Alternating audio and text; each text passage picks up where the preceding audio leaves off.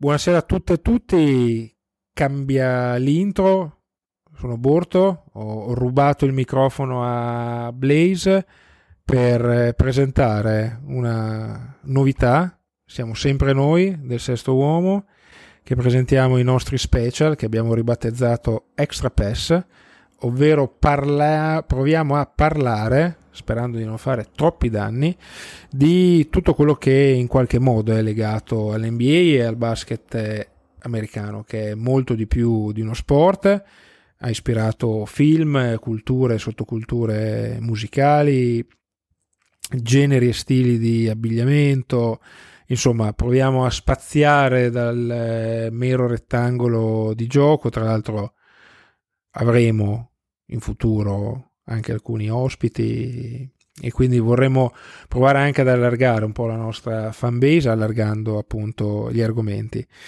Abbiamo deciso di partire eh, con eh, questa puntata da forse il linguaggio insieme alla musica che più si conosce, che è quello del cinema, dei docufilm, dei documentari, uscito veramente di tutto. Noi che siamo figli degli anni 90, io un po' di più di Blaze e di Phil e, e anche dei 2000, non potevamo però che iniziare da un docufilm che ha generato un hype incredibile, poi però anche un down incredibile perché insomma magari ne parleremo, che è End One, ascesa e caduta del brand che credo chiunque abbia giocato a pallacanestro ha avuto ai piedi almeno una volta. Intanto Bort hai fatto un, un, intro pazzesca, io mi stavo già concentrando su quello che dovevo dire, ma Freddie invece... Mercury cioè, a Wembley, a Wembley col microfono in mano, anche stato, a Wembley. sei stato perfetto, io ero già partito end one, invece poi ho pensato, dico, devo fare i complimenti a Borto.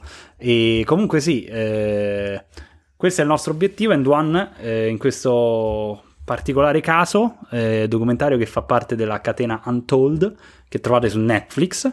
Ci sono tanti episodi di sport eh, ben raccontati e eh, fatti molto bene. E ce ne sono tre dedicati al basket per il momento.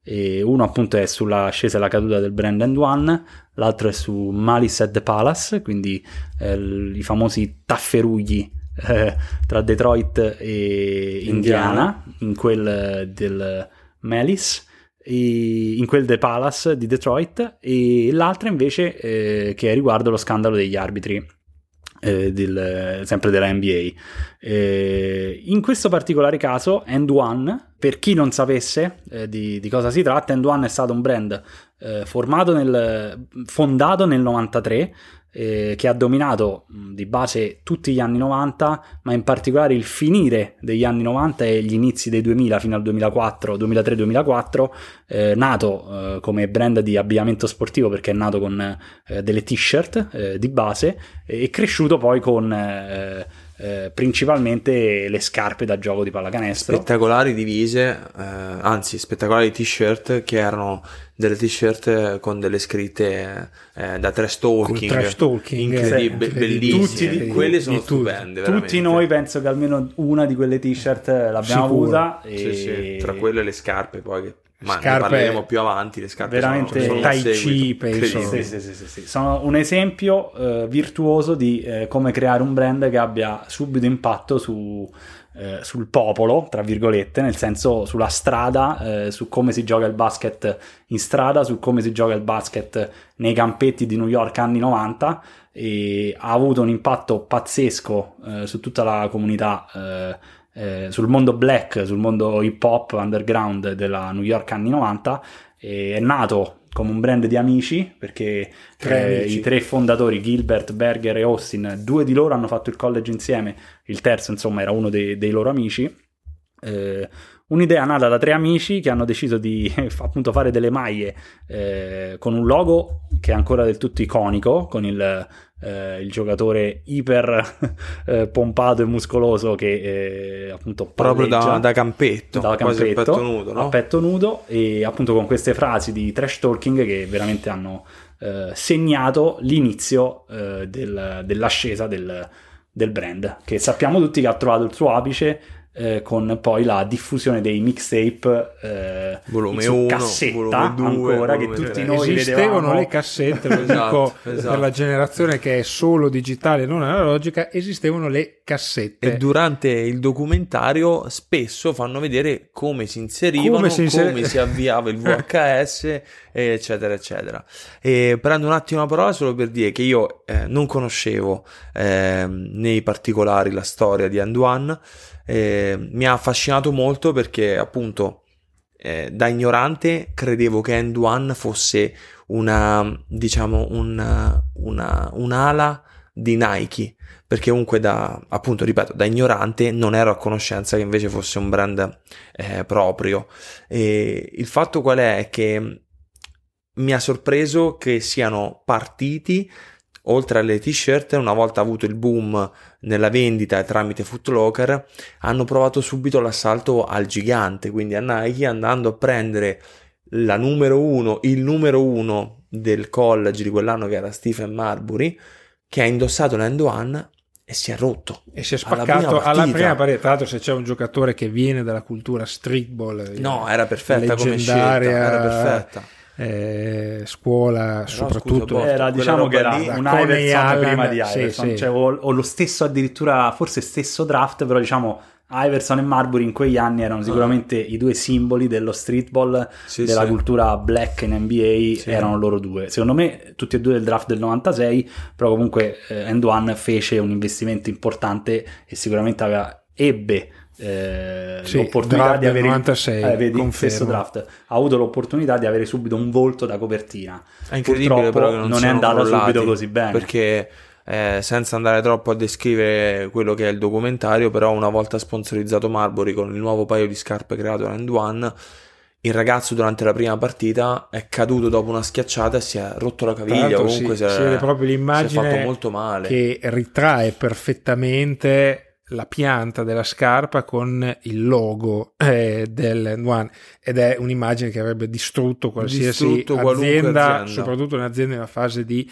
eh, startup. startup. Devo dire che loro ebbero l'intuizione geniale di dire bene, proviamo a eh, costruirci comunque un'opportunità andando fuori dalle arene, andando a prendere dalla, eh, quell'enorme patrimonio che rappresenta lo streetball per, eh, per la pallacanestro americana, i nomi, eh, come dire, di punta, creando un vero e proprio eh, circuito, percorso che permetteva prima negli Stati Uniti, poi in giro per il mondo, attraverso questi atleti incredibili, di promozionare il, il loro, il loro brand. Sappiamo benissimo eh, che nella New York di fine anni 90 eh, magari non tutti potevano permettersi di andare a vedere una partita di NBA al Madison, anzi eh, qu- quasi nessuno, eh, e loro hanno puntato tantissimo sulla eh, diciamo creare appunto tornei ad hoc per tutti i campetti newyorkesi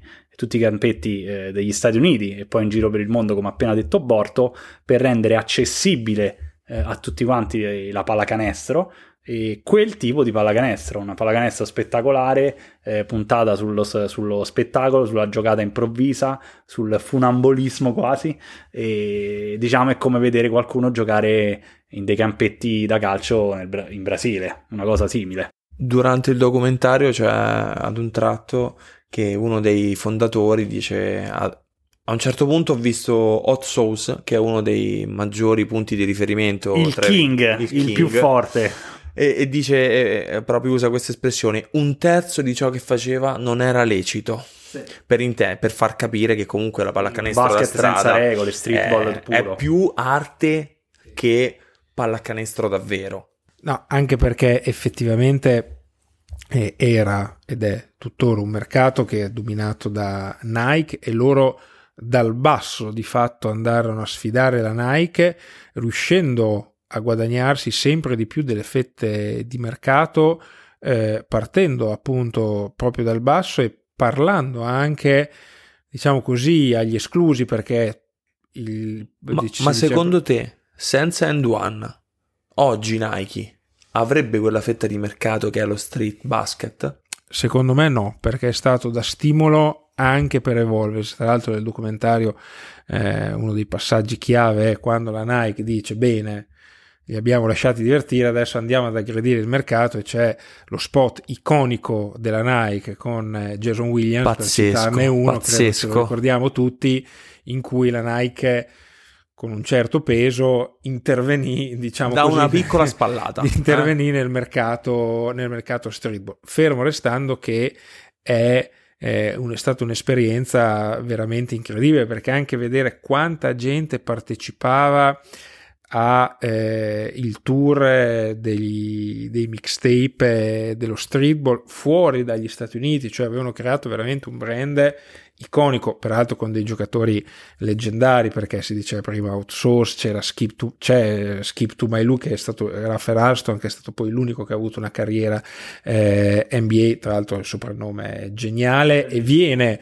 dai telecronisti, del, dai croni, diciamo così, da chi faceva lo speaker, chiamiamolo così, al colleghi, Racker, colleghi. Ta- eh, i nostri colleghi, giusto? del Racker Park. Del Racker Park, Skip se volete, se ci vogliono invitare anche lì, andiamo lì molto volentieri, poi c'era Half Man, Half Amazing, cioè già dai soprannomi si capisce che The Professor erano.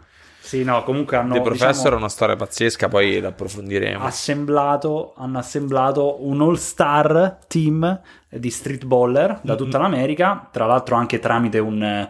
Eh, eh, un programma su ESPN eh, stile reality. Ma diciamo che loro hanno avviato un contest sì, esatto. nell'era sì, dei sì, non social. Sì, sì, esatto. hanno inventato i contest e in parte i reality esatto. applicati Ma allo loro, sport. Loro, eh, tramite quello, eh, appunto questo reality contest eh, su ESPN ebbero un successo clamoroso. Tra l'altro racconta come ESPN si sia rifatta proprio al, al, programma televisivo The Survivors. Okay? Sì, sì, sì, sì. E Diventarono il programma più visto su ESPN. Incredibile. incredibile. Fascia incredibile. ragazzi, fascia adulti, fascia uomo, cioè insomma tutti lo guardavano ed ebbero un boom clamoroso. Lì clamoroso. ci fu l'ingresso tramite la vittoria di questo reality di The Professor, appunto. Diciamo, che era un ragazzo bianco che era l'unico bianco, direi, sì. L'Eminem degli del, esatto. street baller in un mondo di neri. Eh, la squadra, infatti, era principalmente composta da afroamericani. Eh, arriva The Professor, ragazzino tipo di 16 anni, scartato eh, dal college, scartato da tutti i college, non, fisicamente non prontissimo, sì. però con le mani, con le mani ho visto di farci. peggio. Ecco, sì, sì, bravino.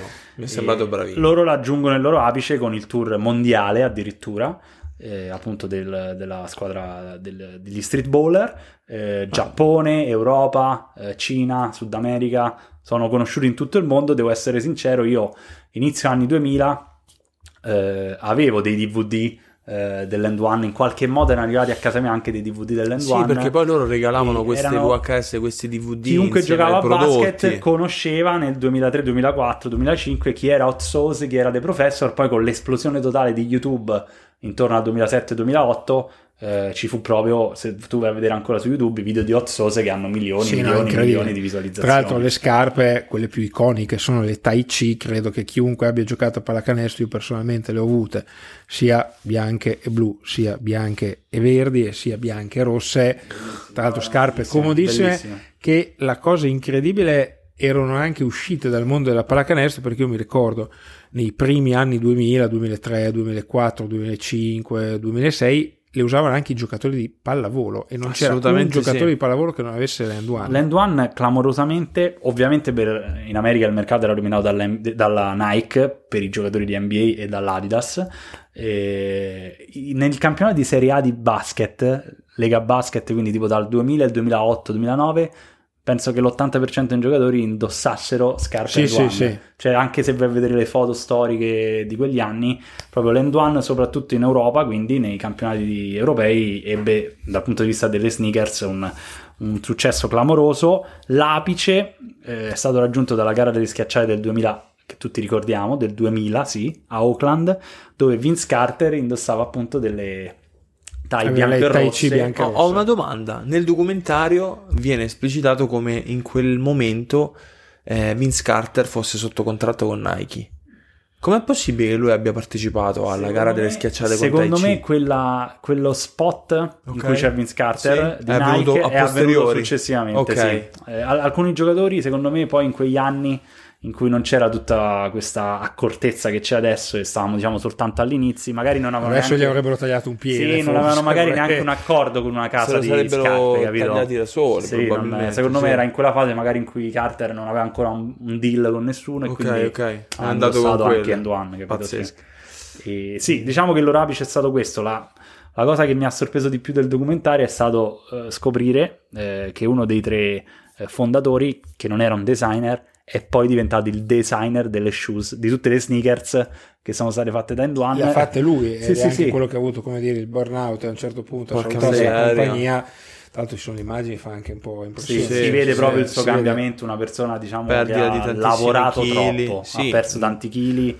Viene ha- detto che lui lavorasse, avesse lavorato per 360 Sì, tipo tre anni di 360 seguito, una cosa il problema è che il documentario molto bello lancio anche già come dire i voti su 10 gli do 7 perché forse gli avrei Diciamo dato che di 6 Untold ne ho visti più belli di Sì, Untold. gli do 7 perché c'è un lato, come dire, nostalgia, nostalgia canaglia, come cantavano Albano e Romina, spiega molto bene la crescita, spiega molto bene l'ascesa, però c'è qualche buco di sceneggiatura sulla caduta, perché non è che solo perché la Nike ha detto aspetta un attimo, faccio un bello Guarda, spottino, io- ci ho detto 50 milioni di euro, di dollari, non so di che cosa, Facciamo e sta musichetta faccio con la la palla, musichetta finito. e c'è White Chocolate che fa qualche eh, Evoluzione, trick, sì. eh, l'End One sparisce. Secondo me è un po' carente ed è un peccato perché l'End One è ancora effettivamente in commercio e sarebbe stato interessante capire. Secondo me come- c'è stato, da quello che sembra lì, che sono totalmente d'accordo con te, eh, c'è un- una grandissima, eh, un grandissimo focus sull'ascesa e molto molto poco sul fallimento. E diciamo che c'è stato un mix di eh, problemi che sono stati la, eh, il quitting da parte del, eh, del, del designer che a una certa ha detto ragazzi non ce la faccio più me ne vado sono iniziati i primi problemi tra i giocatori all'interno della squadra che Ecco, diciamo, problemi per usare un eufemismo, sì, diciamo. allora, Si non degli stinchi di santo, Sì, non, sì, degli The stinchi, non, dei, non dei bravi ragazzi. Io ho diciamo. un'immagine di The Professor all'interno di uno spogliatoio, The Professor appunto, ragazzo bianco, bassino, non fisicato, che guarda questi energumeni davanti a sé che quasi si prendono a botte con l'intervento della polizia, tutto questo all'interno degli spogliatoi. Iniziano ecco. problemi per via delle, delle differenze di stipendio e ci stanno sfruttando, dice ah sono diventati così famosi perché noi siamo così forti, insomma un po' di questi dissidi tra management e giocatori perché alla fine era a tutti gli effetti una squadra, cioè c'erano 12 atleti tesserati per giocare con l'End One e pagati da End One. Eh, sì, c'è un, pochissima eh, spiegazione su quello che è il fallimento e la caduta di End One che io sono andato curiosamente adesso a curiosare sul loro sito in questi giorni e le scarpe che loro fanno adesso cioè non hanno un'identità End One più ma sono quasi delle copie di scarpe No, già sono inguardabili, diciamo sono le cose come perché sono delle responsabilità copie di quello che dico, tipo una è uguale ci alle, scarpe causa. di LeBron e Sì. un'altra è uguale alle scarpe di KD copie di altre scarpe sembrano un po' quelle del Decathlon con tutto Non rispetto e sono- much love per il Decathlon Non sono così documentato sull'attualità, ricordo perfettamente che diverse squadre indossavano come sponsor tecnico End One. Se i nostri ascoltatori vogliono aiutarci a, a ricordare quali fossero queste, queste squadre, lo, lo lo- lo accetteremo volentieri. E, mh, in realtà la discesa di tutto End One è probabilmente più semplice di quanto vogliamo raccontarcela. Eh, perlomeno quello che ci vogliono trasmettere. Sono arrivati lì dove sono arrivati per tutto ciò che hanno fatto, quindi contest, quindi mixtape volume 1, 2 e 3, ma poi in realtà è andato via colui che disegnava le scarpe e che faceva la fortuna.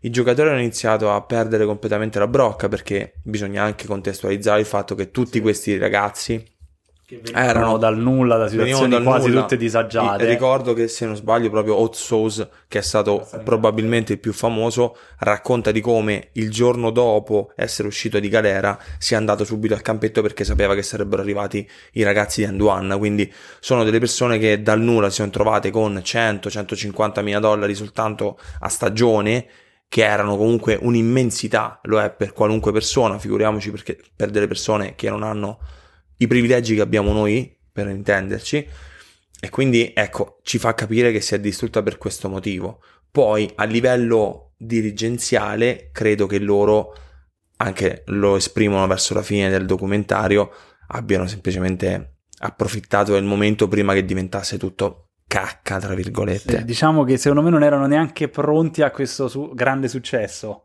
Cioè, nel senso, non erano Effe- strutturati per reggere nel lungo tempo. Quando eh, il creativo dice I quit, io me ne vado, eh, gli altri due sono rimasti scioccati, non c'era una- un plan, quindi da seguire, una programmazione, è, è come se si fosse esaurita, ok? È stato bello, cioè nel senso... Sì, sì, poi è stato bello fermati. fin quando è durato, poi hanno venduto comunque a una multinazionale americana, tipo Sporting Goods qualcosa, e dai, L'hanno venduto prima che fosse troppo tardi. Sì, Comunque venduto, sono riusciti secondo me anche a farci una buona somma da quello che dicono. E, Sì. sì. Il documentario Beh, una è stato- pala- una palata sì, di soldi. Una palata di soldi. Il documentario è stato interessante, piacevole. e Io darei un 6,5, non avendo visto gli altri Untold, Gli altri non mi ha entusiasmato. diciamo che ecco. se dovete iniziare con degli Untold, eh, inizierei con eh, ad esempio quello Melis at the Palace che è veramente molto molto molto molto ben fatto, molto bello e c'è un po' più di sostanza. Questo comunque è interessante Concordo. e se Phil e Borto vogliono aggiungere altro siete liberissimi di farlo.